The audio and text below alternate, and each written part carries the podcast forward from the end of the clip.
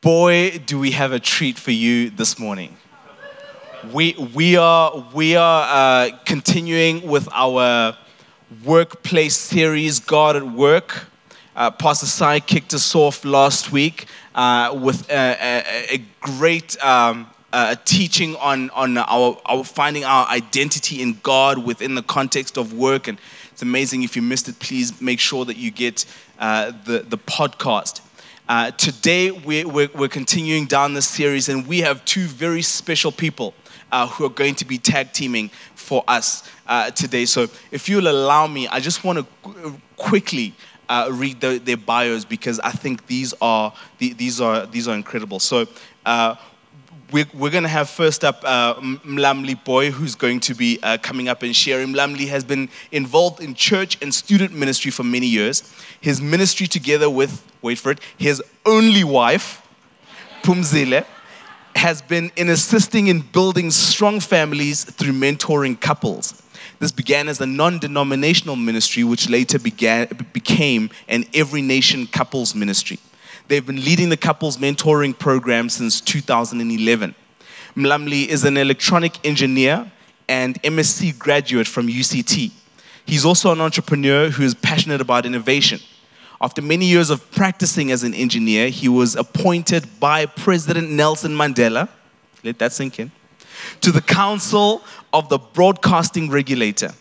He later ran his own business for 16 years before responding to a second national call to run a state owned company. He is currently running Sentech as a CEO, driving corporate innovation. Sentech is one of the few profitables, profitable SOEs with a clean audit for six years. It is not captured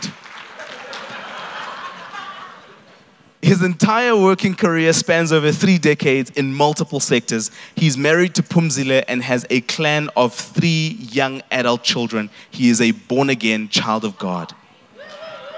He's going to be coming up in a moment, and following him will be Mamello. Let me introduce you to Mamello.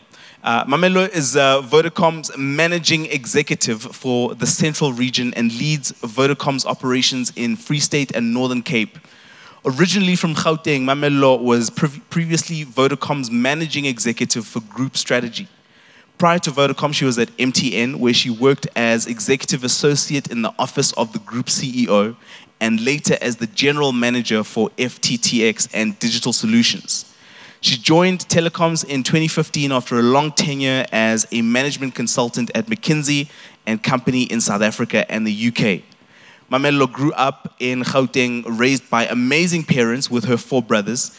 She was reintroduced to Jesus as a second year student at UCT and has been a follower of him since.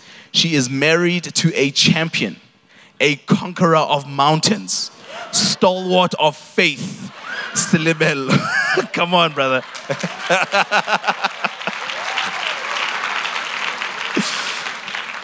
Mamello is passionate about the development and success of young women. She's also a writer. Uh, and you can get a hold of some of her stuff at www.rulestheynevertolduss.com.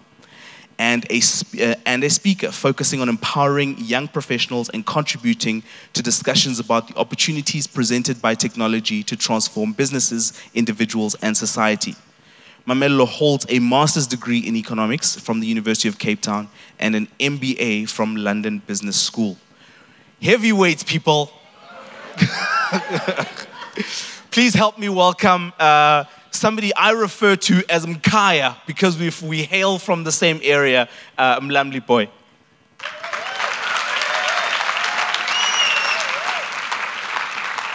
Thank you, thank you, thank you, Mkaya. Very good morning, church.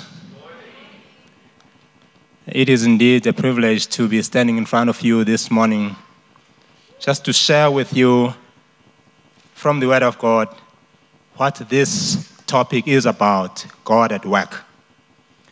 Uh, I thought I would uh, ask permission because I'm a baby boomer and I grew up in an area which is very conservative, as you know, that I can't stand in the pulpit and preach unless I get permission from the pastor uh, to take off my jacket. may I ask you to give me the permission? Uh, I'll ask my son to take my jacket. Thank you very much, Murudi. Thank you, thank you.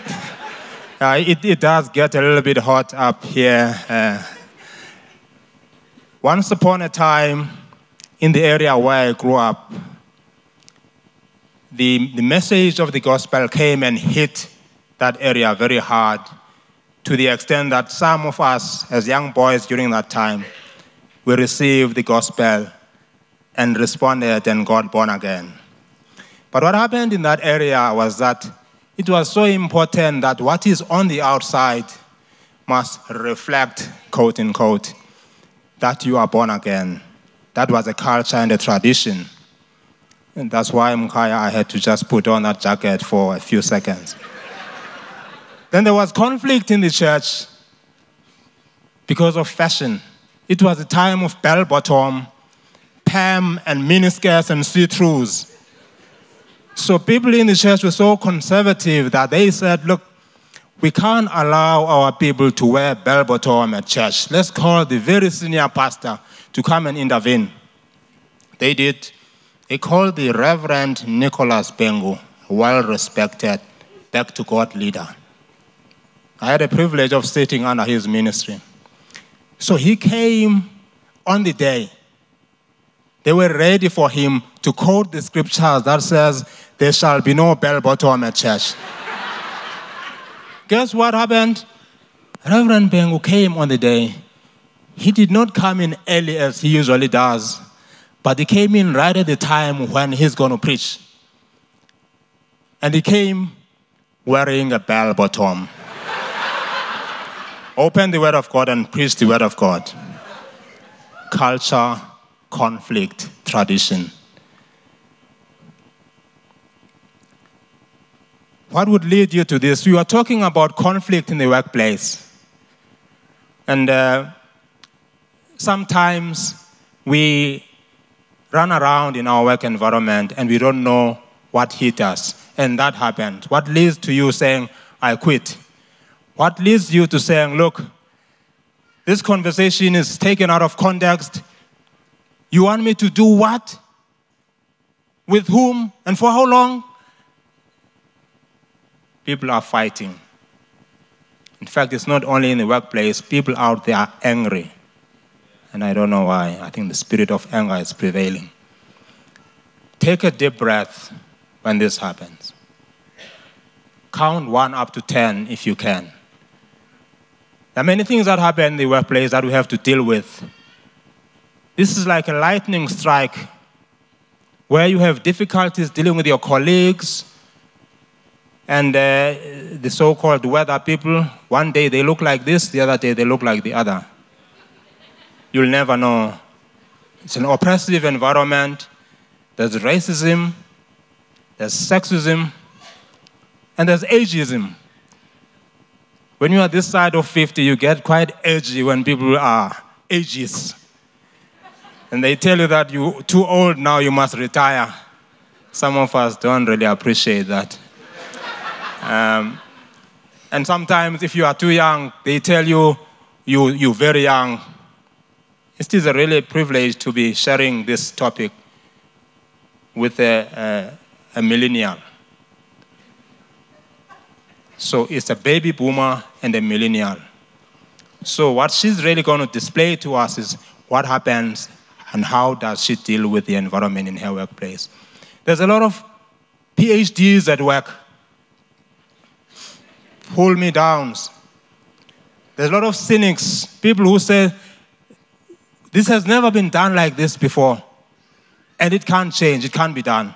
One person said to me when I was trying to address the issue at work of slow turnaround time when it comes to execution, he said, We've got a very slow supply chain um, department here, and, and we can't turn things around. I said to them, Look, we will try and do our best because you will turn it around. Guess what he said? He said, if you do that, pigs will fly. So then I went ahead as a fine, I accept that. We're going to find a supply chain manager. She's going to help me to grow wings on pigs. and we've begun that process of growing these wings on pigs.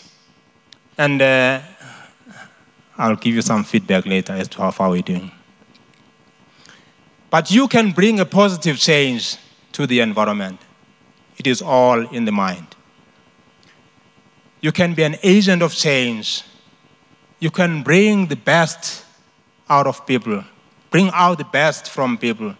Instead of getting to work saying that things will not come right, bring the best, bring some dance to people so that they can be happy at work. Bring some peace. Bishop Tutu said, We are a rainbow nation. Guess what happens when you see the rainbow? I'm a rural boy. If I'm out in the field and I see a rainbow, I know that calmness is about to come. So the storm is over. You know that song? Storm is over. Uh, the storm is over. There will be calmness. So that's your agent. Today we're talking about conflict, fights at work. Why do we fight at work? You'll tell us why. But here's the scripture that I want us to explore just a little bit. Whatever you do, do it heartily, as to the Lord, and not to men. Now you're sitting at work, trying to do your work heartily, wholly, from your soul, thoroughly, and with all sincerity. And then, as you're sitting there with your heart lovely and without any problem, guess what happens? A storm comes. Somebody throws a javelin into your heart. Boom, there's conflict. And then what happens to you? You start probably blaming God because your heart is broken. And then we try, or you try yourself and those around you to do something that can be dangerous, to put a plaster around a broken heart. What does that mean to us, putting a plaster on a broken heart? That will create a disease which I have called conflictomyelitis. That's a disease that is incurable, it's contagious, outrageous, it is vicious. But guess what? That conflictomyelitis can be cured through the blood of Jesus. Jesus was warning his disciples. I'm going to ask my, uh, my co preacher to read this verse for me in Setswana. It says, Things that cause people to stumble are bound to come, but woe to anyone through whom they come. Ngesikhosa ithi izikhubekiso zizofika kodwa yeah ezizangaye ngesizulu ithi maye ezizangaye eh kasiswana ngwaneso earring ho madimabe yo di hlahang ka yena. Yeah kumarimabi kothi hlakang ka yena. Maye yeah ezizangaye now this is a very powerful scripture for me to remember that when I deal with conflict, I must make sure that I don't become the one who causes grief and conflict in the workplace, in the environment that I am in. Is Izikhubekiso zizofika. Yeah, izizangaye. You can sing that song if you like. Compose it, musicians. Yeah, is Zangai. And then we go to James chapter 4, verse 1 to 3 says, What is the source of quarrels and conflict among you? Is it not the source of your pleasures? That wage war in your members. You lust and you do not have. So you commit murder. You are envious and cannot obtain. So you fight and quarrel. You do not have because you do not ask. You ask and you do not receive because you ask with the wrong motives. so that you may spend it to on your pleasures. There's a lot of conflict because of the motives that people have. Ask yourself, in the first place, why are you working? Have you ever asked yourself that? Are you working because you want to earn a paycheck? If that's the purpose of your work, re examine it. I think Pastor Sai did speak to us last week about purpose of work. What do we do? Why do we do what we do? Because if you don't know your purpose, yeah. Because persecutions will come to your workplace and you will bring those persecutions. Just a brief story on how I deal with persecutions, how I have dealt with persecutions in my work environment. Um, trouble started at the time when I hired somebody, we hired somebody, placed them in a position, but they were not able to deliver. We had one option one, to discipline him, send him home. Secondly, it was to ask him what is the option. So I asked him, What can I do for you? You're not performing. You agree? Yes, I agree, I don't perform. And then he said, No, no, this scope is too wide, so I need you to narrow it. I said, Cool, try and narrow it.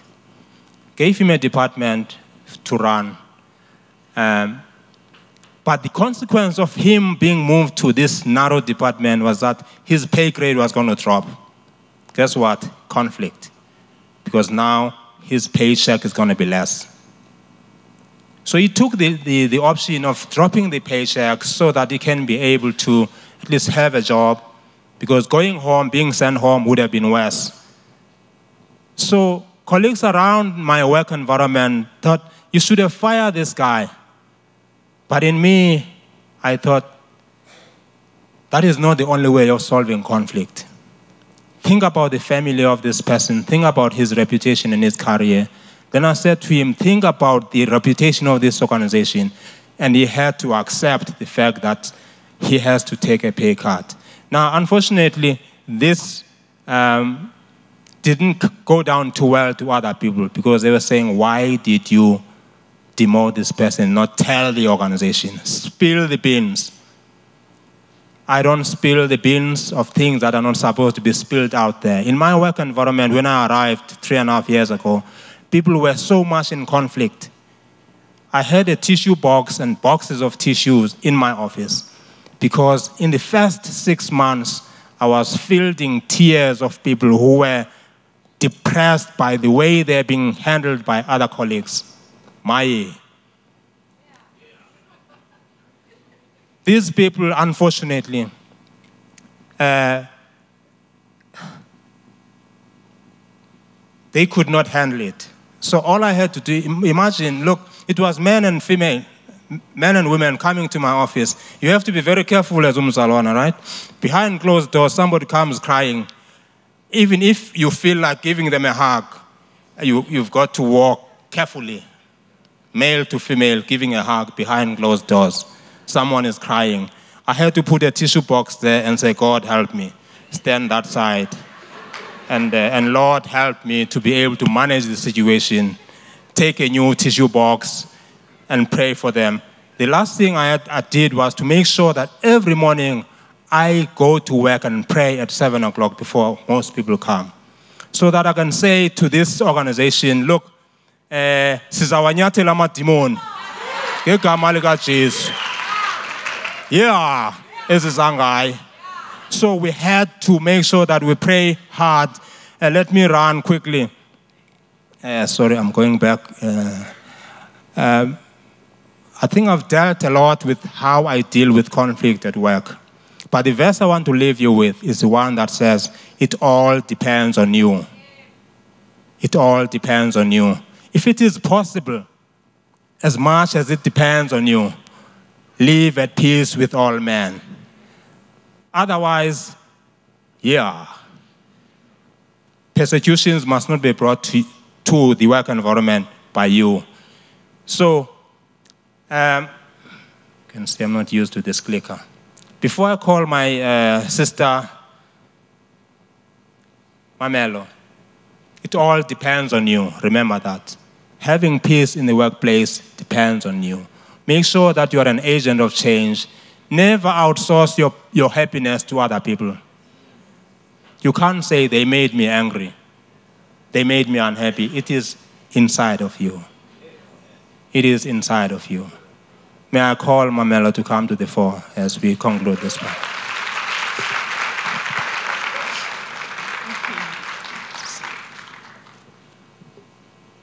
Good morning, every nation.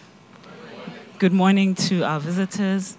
Um, thank you so much for the privilege of being invited here to come and share a little bit about my experience and about, excuse me, um, what God has been doing for me in my in my career. Firstly, let me let me let you in on on something. I love this topic. I love this topic. I love this topic because um, I used to I used to run a connect group when I was on campus, and uh, this connect group was called God's Vision for Business and Leadership, and I felt very smart, you know, running this connect group. And and two things came out of that connect group that are near and dear to me and that have really shaped and changed my life. The first is that it was through that connect group that uh, a young man plucked up the courage to invite me for that first coffee.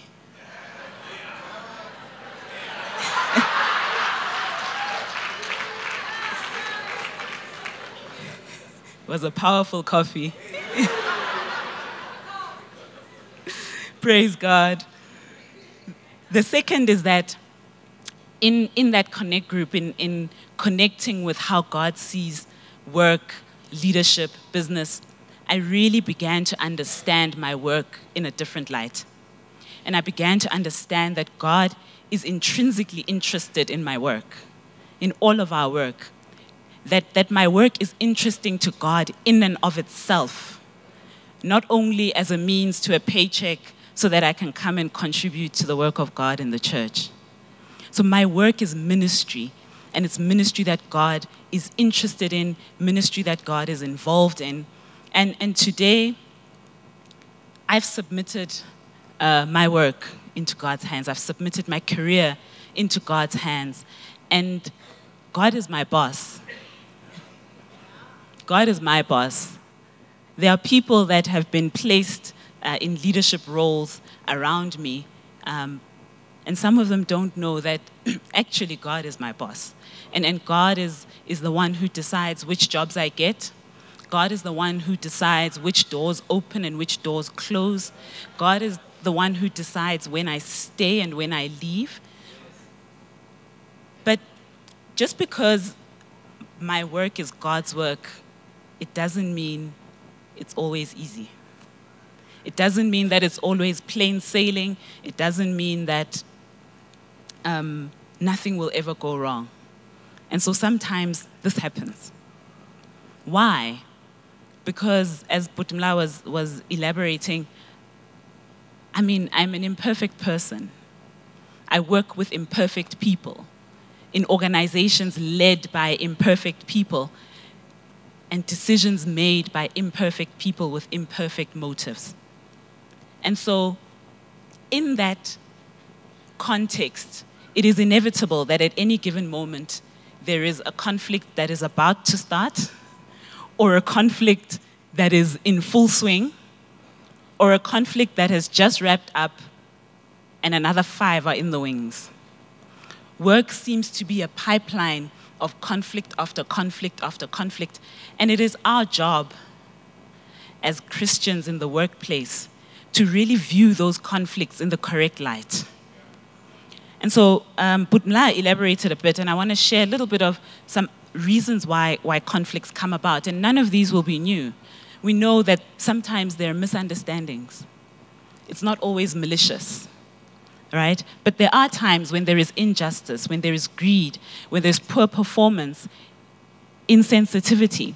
One of the things that that I, I really worry about in our workplaces is that we've depersonalized people and we treat people like machines or like equipment that you can just move around and throw away and replace. And, and that causes a lot of conflict. And I think for those of us who, in any way, lead other people in the workplace, please, can I ask you to bring back the humanity of people? They're not resources, they're not FTEs or headcount, they are people. Um, so there's discrimination, poor leadership, there's also poor followership. Not all of us are good at being followers. And that's something that we also have to be aware of. There's dishonesty, lack of courage, and sometimes there are misaligned expectations. Now, conflict can arise um, because of a conflict between peers. We see in Daniel 3 that Shadrach, Meshach, and Abednego had a conflict with their peers. And those people who, um, who were their peers, whom they were in conflict with, then colluded to kick off a series of events that landed them in the fiery furnace. I encourage you to go and read that story. But conflict can also happen because you are in conflict with your leader. In, in Daniel 6, Daniel ended up being in conflict with the king. And, and that led to him being thrown into uh, a den of lions. Now, in both cases, God came through for them. But you can see there that the source of conflict, no matter which direction it comes from, can land us, you, me, even though we're the innocent party in those situations, in the hot seat, facing the lions. Now, in my case, um, and I'll share a bit of my story, my conflict ended up being with both. One of the things I, I fight, I feel like I'm in constant conflict as a leader at work. Um, I, I have a large team, and I always feel like I'm having to fight and defend my team. And um, and I joked to my team the other day that I think they should buy me a red beret. It says fighter. and we changed my job title because I'm always fighting, right? And it's not a bad thing. And I maybe shouldn't use the word fighting at work. I should say I'm always resolving one or other difference, misunderstanding. But in this case, and I'll just share one example, I was in conflict with both my peers and my leader. So what happened? I I got a new job. I got a new job. It was very exciting. So exciting, in fact, that I felt like somebody who had just gotten a brand new one of those. I, I, had a new job. I'd been headhunted into this role. Um, they came and found me. The boost to the ego is unbelievable. I'm being honest um, I was on a high. I, I came in to the organization with huge expectations. I came into the organization ready to make a difference. I had told the CEO, don't worry about that area anymore. If you leave it in my hands, I will take care of it. I even told the CEO in the interview, I don't know that I recommend this, but I told the CEO in the interview, let's talk about what I'm going to do after this role. And he said, No, listen, first deliver, and then we'll. T-. And I said, No, no, no, no, no. Let's do this. I am going to deliver. You start working on my next opportunity. I was excited.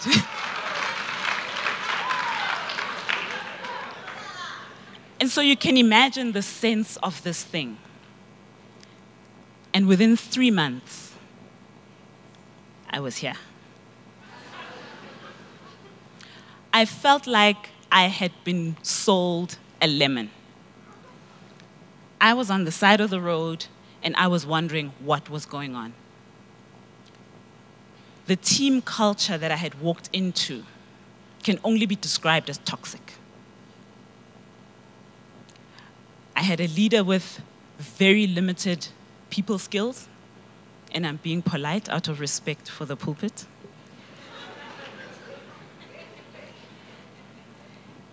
the concept of a basic level of respect for a person was completely missing. Completely missing. It was considered absolutely normal for somebody to be shouted at, for people to be sworn at, humiliated in meetings in front of their colleagues. There were fights that we could hear down the corridor of people being belittled, being cut to pieces, and being told day in, day out how useless and incompetent they were. there was no trust. No trust in any direction in the team. People didn't trust each other's competence, they didn't trust each other's motives, they didn't even trust each other's integrity. It was so bad that in my second or third week there, there was an intervention. I didn't initiate the intervention. The situation, I mean, it, it presented itself. The team had the lowest people score in the whole company. In fact, the leader had received a wooden spoon. You know, like from Idols? The exco had literally given this leader a wooden spoon, a physical wooden spoon. It was that bad. And they staged an intervention, a facilitator was called in, and even that fell apart.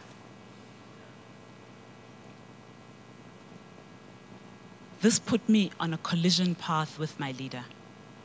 I, this whole thing completely collided with my values. And in fact, I would defend my team, so there were sub teams within that. I would defend my team and be called defensive. I would engage with other executives and be accused of colluding. I would simply talk to someone's PA and be accused of plotting. What were you talking about? Why were you talking to them? Why wasn't I in that meeting? What are you planning? And it was so bad that the culture had actually filtered down to my colleagues who had started treating their people in the same way. And after three months, I actually decided that I deserved better. I deserve better. I am employable. I am highly sought after. I don't need this. But my boss had different ideas. My real boss had different ideas. I was very stubborn, by the way. I had, I had no interest. I was already talking to another organization about what looked like an incredible role, and I was ready to walk. But God intervened and also used the guy from the Connect group, Coffee, to really speak into my life. Um, and, and I realized after a lot of prayer and reflection that actually I had to take some responsibility here. First of all, I wanted to run away. That was my first solution. I'm going to run away. Which, frankly, was a failure of leadership on my part. Because if I'm absconding, who am I leaving the responsibility to to make a change in that team? Who else is going to do that? if it bothers me that much, surely I am the person who feels strongly enough about it to do something about it. I was failing to be salt and light in that situation. I was sitting there feeling like a victim and not playing my role. And frankly, this is where my husband challenged me, and it was difficult. I was not displaying grit, grit, perseverance, sticking with something, even though it's difficult, and not walking away just because it's inconvenient or uncomfortable. And I was reminded of the scripture from Jeremiah. When Jeremiah was, was complaining to God about injustice, God said to him, If you have raced with men on foot and they have wearied you, how do you think you're going to contend with horses? How do you think if you can't beat a guy running on, this, on the road, you're going to try and race against horses. If you stumble in safe country, how do you think you're going to manage by the thickets in the Jordan? And I have aspirations of leadership. I have aspirations of leading organizations. And God said to me, if in this small team environment, relatively small, you want to run away, how are you going to do when you want to lead an entire organization? Why are you running away? And so now what? right?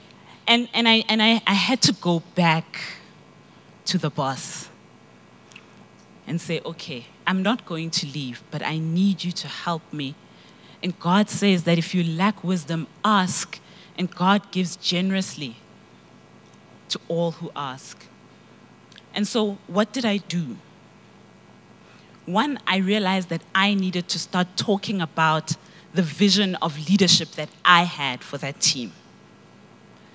I had to grow up and start behaving like a leader because I was a leader in that team. I may not have been the leader of the whole team, but I was a leader and I needed to speak a vision and start talking about what leadership means to me and what leadership could look like and start encouraging the team to believe that it can be different in this team. It can be different in this organization. Secondly, I had to role model. I had to take responsibility for how I was responding to the challenges that we faced. I needed to stop complaining and feeling like a victim and do something about it.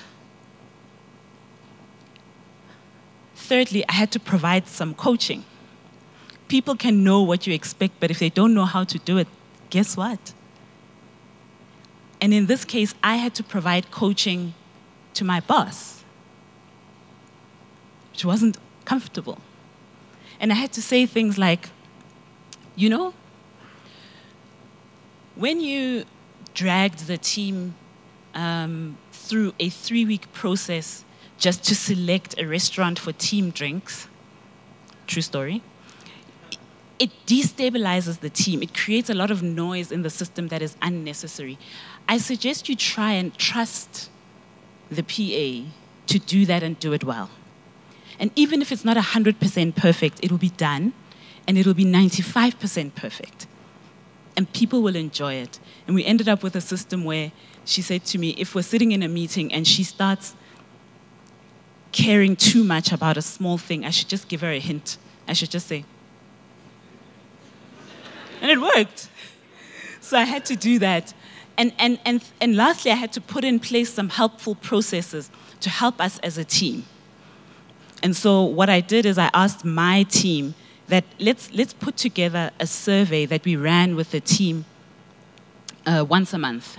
And once a month, we would send out to the team a very simple survey that said, you know, do you feel respected in this team?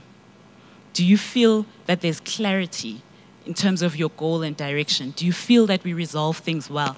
And every month we would track and show how we were doing and how we were getting better and better as a team around these small but so, so important things. And so all of this, um, it looks great on a slide now, but it wasn't easy. It was long, it was slow, Sometimes we went one step forward and five steps back because there was a blow up, because somebody lost their temper, because, and we would just keep at it. And we would keep at it. And so human behavior doesn't change overnight. People don't change just because you tell them. People don't change just because um, they see you behaving differently. People don't change just because you, you, you provided them with some coaching. People don't change because you made it easy, you know, in terms of the processes and the systems. People change because you've done all those things. And it takes time. And so, in that situation, I grew up as a leader. I did my most growing up as a leader, and, and I, I, earned, I learned grit and maturity and patience and what it is to be a leader leading through the storms because leading on a sunny day is relatively easy when everybody's happy and motivated and, and on, on board. And I really learned about this. So I know that there are times when you have to leave. I know that there are times when you've done all you can and you realize that actually I need to leave. But if the boss hasn't said you can go, that's where we need to stay. And I'll close with this scripture um, from 1 Peter. Peter says also, finally, as if he knew that I would close with it.